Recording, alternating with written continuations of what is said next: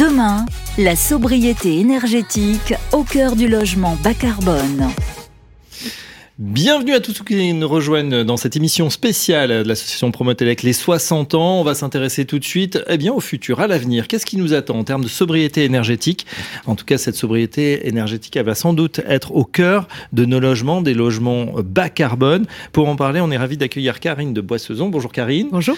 Chief, Chief Impact Officer chez EDF. Qu'est-ce que ça veut dire en français, Chief Impact Officer? Donc c'est directrice de l'impact. En fait, on a décidé, euh, ça s'est fait cette année, enfin 2020 pardon, on est déjà en 2023, donc au mois de mai, on s'est dit finalement, euh, développement durable, c'est le statu quo et aujourd'hui on doit aller plus vite. Mm. Et ce qui compte, c'est minimiser les impacts négatifs et maximiser les positifs. Et donc on est là pour ça. Bon, très bien. Bon, vous sent déterminé à le faire. Chantal Degand, bienvenue. Vous êtes euh, présidente de Promotelec. Voilà, on est ravi de vous accueillir évidemment pour euh, ce, cet anniversaire. Et puis euh, Christophe Boucaud. Bonjour Christophe. Bonjour. Délégué général du pôle Habitat FFB, Fédération française du bâtiment. Bienvenue à vous. On démarre tout de suite avec vous, Karine. On va parler justement de ce qui nous intéresse, hein, les, les, risques de changement climatique. Là aussi, on n'en a jamais autant parlé. Alors vous êtes vraiment au cœur du sujet en ce moment, hein, changement climatique, énergie. on sait que les événements climatiques vont être de plus en plus extrêmes, de plus en plus fréquent. Comment on peut se préparer aujourd'hui à ces événements? Alors d'abord, la première chose, c'est qu'on doit réduire nos émissions. Hein. Donc la meilleure façon d'éviter quand même les impacts les plus forts, c'est de continuer à baisser nos émissions. Donc ça, c'est évidemment primordial. Ça veut dire baisser aussi sa consommation? Baisser sa consommation, bien sûr. Alors déjà, rappelez, EDF, c'est le plus grand producteur d'électricité au monde sans émissions directes de CO2. Donc c'est une fierté, mais c'est aussi une responsabilité puisque on est critique pour décarboner le reste de l'économie, dont le bâtiment, dont le transport, etc. On en a beaucoup parlé mais c'est vraiment très important. Néanmoins, euh, on va besoin, on a besoin de s'adapter parce que on, finalement, c'est nos grands-parents et les émissions de nos grands-parents qui ont l'impact d'aujourd'hui, en fait, de la hausse des températures. La France, elle est déjà en fait au-dessus de 1,5 degré. Vous savez qu'on parle beaucoup de limiter la hausse des températures à 1,5 degré. Ça, c'est au niveau mondial. En France, on est déjà à 1,7. Et on l'a vu cet été, en fait, effectivement, ces événements climatiques extrêmes, ils sont assez disruptifs pour tout le monde, c'est-à-dire canicule, inondation et c'est pas loin de nous. Ça se passe en Europe, ça se passe en France. Et donc EDF aujourd'hui a pris en main cet enjeu de l'adaptation. C'est quelque chose qui se passe au plus haut niveau de l'entreprise. On passe nos plans d'adaptation au changement climatique au niveau du comité exécutif, mais ça se passe surtout dans les territoires. On a lancé un grand plan d'adaptation et une centrale électrique, si elle est résiliente toute seule, ça ne sert à rien. Il faut que nos salariés puissent prendre les transports. Il faut que les écoles soient ouvertes. On l'a vu avec le Covid. Hein, si les écoles sont fermées, nos salariés ne peuvent pas venir produire l'électricité dont on a besoin pour euh, les accords de Paris et être au rendez-vous de la hausse, la limitation de la hausse des températures. Donc c'est un événement, enfin c'est quelque chose qui est aussi important finalement que la baisse des émissions de CO2 la trajectoire va être compliquée. Bon, après, c'est vrai que ça, on pourra pas tout faire non plus tout seul, mais on sait qu'au niveau de l'Europe, ça s'organise également. Euh, Chantal Degond, justement, euh, le, rôle de Promotelec, justement, dans cette, transition, euh, comment on l'accompagne? Parce que je pense que tout le monde aujourd'hui s'est mobilisé, les entreprises, les particuliers, c'est vraiment devenu un, un sujet voilà, général. Au niveau de l'association Promotelec, ça se passe comment? Alors, on est assemblier, assemblier d'information. Et pourquoi? Parce que le bâtiment, qui est notre sujet cœur, c'est quand même, je rappelle juste un chiffre, aujourd'hui, 70% des appels de puissance à la pointe à 19h les jours froids. En 2050, quand on regarde le rapport RTE, ça restera dans la même proportion, aux proportions semblables. Donc le bâtiment est et reste un élément important. Donc il faut que euh, Promotelec continue à travailler avec l'ensemble de ses membres et de ses soutiens pour rassembler toute cette information complexe autour du bâtiment, pour faire de l'efficacité énergétique, pour faire de la rénovation, pour faire des logements, construire des logements encore plus, euh, encore plus résilients et encore plus adaptés, et aussi euh, ben, surtout tout ce qui est connectique et pilotage des usages pour mmh. demain on en a parlé juste avant, effectivement, ce pilotage qui va être important, d'autant que nos usages sont en train de se transformer, mais que finalement, on n'a jamais eu autant besoin euh, de, cette, de cette énergie, de cette électricité. Euh, Christophe Boucaud, pour vous, euh, la FEB était, on l'a dit, un acteur majeur. justement, quels sont les leviers pour enclencher ces évolutions, pour suivre ces révolutions même? Bah, c'est à la fois des évolutions, une grande évolution et puis une petite révolution dans le bâtiment, la question du, du bas carbone. Euh, en fait, c'est déjà enclenché. Enfin, on l'a enclenché depuis de nombreuses années. Enfin, euh, on a évoqué tout à l'heure euh, le premier choc pétrolier, euh, tout ce qui s'en est suivi en, en, termes de réglementation thermique. Aujourd'hui, on est à une réglementation environnementale 2020, avec des jalons qui sont fixés pour 2025, 2028, 2031, et puis on commence déjà à phosphorer dans le cadre de la, de la stratégie française pour l'énergie pour le climat aux objectifs potentiellement 2040-2050 en vision neutralité carbone. Le secteur du bâtiment, ça a été rappelé, c'est un contributeur important en termes de, de, de consommation d'énergie, mais aussi d'émissions de gaz à effet de serre. C'est le premier, euh, hein, je crois. C'est non, c'est le premier. c'est le transport. Il y a le transport, après il y a ouais, le bâtiment, 40%, mais sur le cycle voilà. de vie, c'est vraiment, c'est euh, extrêmement. Long. Après, il faut distinguer le neuf et puis l'existant. Enfin, on y reviendra, mais euh, sur le neuf, en tout cas, le mouvement est en cours. C'est-à-dire que euh, depuis de nombreuses années, enfin, euh, aujourd'hui avec la RE 2020, ça concrétise et ça sanctuarise finalement l'impératif du bas carbone dans la construction neuve, mais on a eu euh, déjà depuis 2015 euh, le label Le Plus C'est Moins qui a été préfigurateur. Il y a eu euh, des travaux qui ont été conduits par même Promotelec avec les labels qui ont pu être mis sur le marché, l'association HQE, plein de choses comme ça. Et à la fois, c'est nouveau. Pour les opérateurs du bâtiment, pour toute la chaîne, toute l'industrie mmh. immobilière, c'est nouveau. Euh, un bâtiment, ça se conçoit euh, euh, et ça se réalise. Euh, multitude d'acteurs, euh, multitude d'entrants, euh, des matériaux, des énergies. et donc, euh, Aujourd'hui, la grande difficulté, si je peux parler de difficulté pour les opérateurs immobiliers, c'est d'intégrer ce nouveau finalement jeu d'hypothèses à, à, prendre en compte pour satisfaire aux exigences réglementaires vues de la RE 2020. Je vous donne un exemple. Euh, le confort d'été, qui est quelque chose qui euh, qui résonne depuis euh, mm. depuis maintenant euh, l'été l'été maintenant 2022. Maintenant très chaud en été. Voilà.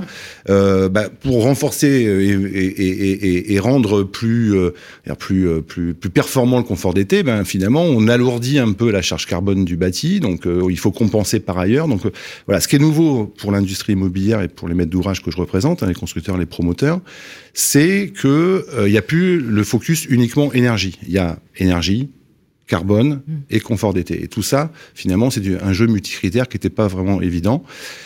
On engage bien évidemment beaucoup de, beaucoup de travaux là-dessus, on forme beaucoup. Et euh, mmh. le hic, si je puis me permettre, c'est que ça tombe au plus mauvais moment parce que on traverse depuis la mise en œuvre de la RE 2020 des crises successives mmh. qui euh, impactent considérablement euh, l'économie de la construction au sens large, impactent de manière très forte le pouvoir d'achat immobilier des ménages. Voilà, un chiffre, hein, globalement, en 18 mois, on, on vend euh, TTC ce qu'on vendait euh, il y a un an hors taxe pour faire court en termes de logement. Donc on a vraiment une, une question euh, collective euh, qui est comment est-ce qu'on réussit à faire cette transition et la plus vite possible tout en continuant à produire du logement qui soit accessible au plus grand nombre. Je parle du logement neuf, bien évidemment. Logement neuf, évidemment. On a parlé tout à l'heure, euh, effectivement, de l'âge d'or. En 1972, 500 000 logements, ça fait rêver euh, quelques. Voilà, on prévoit 360 000 en 2023. Ouais. Et on, sait on est, est à 380 000 en 2022. Il y a, il y a une euh, question connexe qui est justement la, la, rénovation, qui est un challenge. Euh, voilà, est-ce qu est -ce que c'est la solution de rénover massivement? Bah, de toute façon, il faut le faire, puisque l'enjeu, il est principalement sur le stock. Hein. Le neuf, c'est 1% du stock euh, par an. Donc, euh... Je crois qu'il y avait une étude qui disait que si on avait euh, suivi les ambitions du Grenelle en 2008, on était, je crois, 500 000 en rénovation qu'on devait mmh. faire par an, on aurait eu, enfin, ce serait sevré du gaz russe en 2020. On aurait pu complètement s'en passer. Exactement. Alors tiens, justement, ça nous, euh, ça nous fait nous repencher sur cette actualité hein, brûlante depuis un an. Quoique, on a vu une explosion des tarifs et puis mmh. on a trouvé d'autres pistes. Donc on, on, a pu voir euh, euh, cette trajectoire. Alors en tout cas, pas du explosion des tarifs en France. Ben, on a bouclier eu, tarifaire. On a eu, heureusement, le bouclier tarifaire, mais c'est vrai que dans toute l'Europe, ça a été extrêmement euh, compliqué. À quoi est-ce qu'on peut euh, s'attendre euh, Alors, en tant que Chief Impact Officer, je, pas simplement sur les peut-être les, les, prochains mois où on sait qu'il y a des négociations à Matignon, les boulangers, etc catégories professionnelles qui, qui, réagissent évidemment à l'explosion de leurs factures, mais à plus long terme, voilà, à quelques années, est-ce que vous pensez qu'on va pouvoir s'organiser, organiser la filière, reprendre euh, cette filière qui fait aussi notre fierté euh, électrique pour euh, la consolider et redevenir, euh, voilà, peut-être un, un, un, phare dans la nuit, en tout cas de, de l'Europe, peut-être dans le monde, puisqu'on est, vous disiez, le premier producteur mondial. Exactement. Alors je pense que ce qui est important d'abord, c'est de se dire que la transition énergétique, elle ne se fera pas si elle n'est pas juste et inclusive. Ça, c'est évident. Donc on le voit de plus en plus. On l'a vu en France avec les gilets jaunes bien sûr.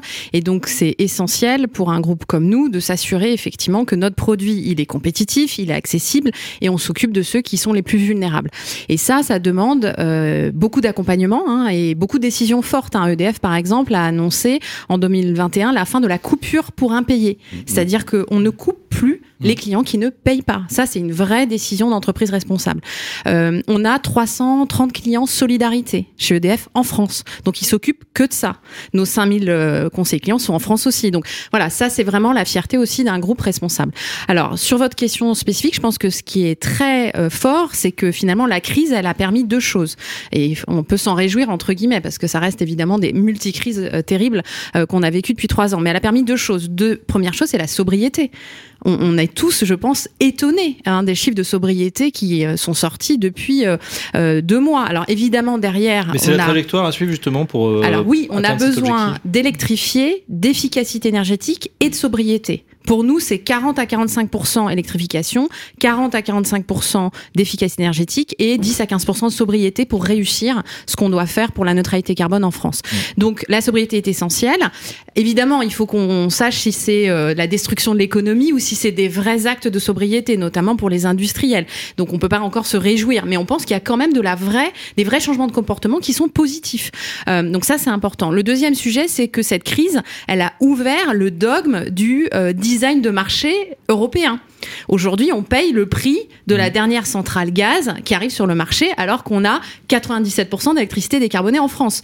Donc évidemment, ça pose question. Donc ça, l'Europe lance une consultation en ce moment sur ce sujet. Donc EDF est contributeur évidemment à ces réflexions et ce qu'on espère, c'est effectivement remettre finalement en place des signaux de marché long terme qui permettent aux entreprises comme EDF d'investir dans la décarbonation. On investit 17 milliards par an EDF. Mmh. Et donc, on a besoin de signaux de marché qui nous permettent de le faire.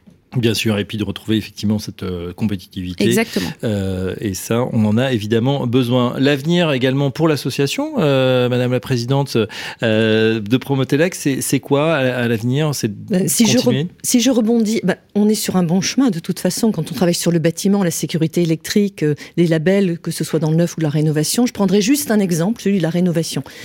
Si vous avez vous-même une maison, vous savez que c'est compliqué de rénover une maison. C'est par quoi est-ce que je commence, qu'est-ce que je fais, à qui je m'adresse.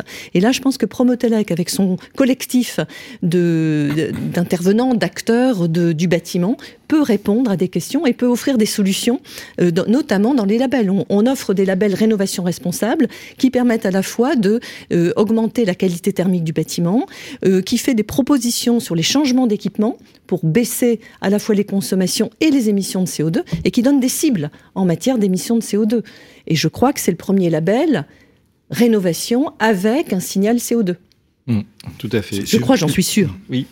Sur la, sur la rénovation, c'est la question, euh, vous posez la question de la, de la, rénovation. Il y a effectivement, euh, enfin, il y a, un, il y a trois, trois grandes catégories enfin, de le marché de la rénovation. Vous avez d'un côté le, le, logement social euh, qui a ses propres, ses propres, enfin, ses propres actions.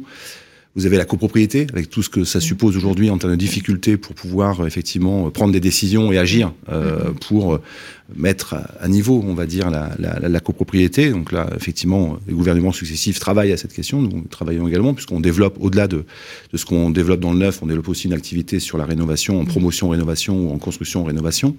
Et puis, il y a les ménages, notamment propriétaires de, de, de, maisons qui ont été construites dans les années 70 ou, ou avant, et où là, finalement, euh, il faut effectivement des acteurs qui puissent être en capacité de, de, de, de, de les amener à passer à l'acte. Euh, et passer à l'acte, ça suppose effectivement d'avoir des acteurs professionnels qui puissent les guider de A jusqu'à Z.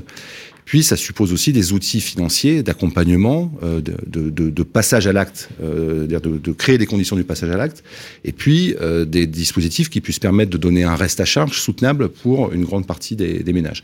Et là, c'est tout le défi aujourd'hui, effectivement, de, de ma prime rénov, hein, dont on parle, dont on oui. parle beaucoup. Euh, et c'est le défi, justement, sur les objectifs que vous évoquiez de, de, des Grenelles. Euh, on parlait de 500 000 rénovations globales, c'est-à-dire de, de passer à un niveau quasiment BBC, je crois, oui. hein, à l'époque. Euh, l'enjeu, il, il, reste entier aujourd'hui. Mm. Euh, et, et, et, la question, c'est comment est-ce qu'on fait glisser finalement euh, vers plus de massification en rénovation globale, effectivement pour décarboner le mm. stock existant, euh, tout en soutenant euh, les interventions par geste. Puis je finirai mon propos juste pour dire que il faut rénover, certes, mais il faut aussi construire. Il faut, construire. il faut construire et rénover. Le neuf est un peu cette tête euh, avant-gardiste sur la question du, du, carbone dans la construction. Ça va irriguer nécessairement euh, le bas carbone dans, le, dans, dans, dans la rénovation globale. Les produits vont, euh, enfin, ce qui va être mis sur le marché va être de plus en plus vertueux. Euh, voilà, enfin, c'est les deux. Enfin, c'est pas c'est pas frites ou salade, hein, c'est les deux. Et il est important, quand on fait une rénovation, de bien comprendre ce que l'on fait. Parce qu'on peut très bien faire des rénovations. Je ne parle pas des, des, comment dire, de, de, la malfaçon. Je parle simplement oui. des décisions qui sont prises et qui ne sont pas adaptées pour atteindre des objectifs. Et ça, ça reste clé parce que, en plus de ce que tu dis, si on ne choisit pas avec l'argent, les aides que l'on a, les bons, les bons artisans, on n'atteint pas l'objectif non plus. Mm -hmm. Voilà en tout cas pour euh, les défis qui sont immenses. Merci d'avoir euh, participé à, cette table ronde. Karine de Boissezon, Chantal Degan, Christophe Boucaud. Dans un instant, suite et fin. En termes de conclusion, on aura Marc Benayoun, le directeur exécutif du groupe EDF en charge du pôle client, service et territoire. Les 60 ans de l'association Promotelec.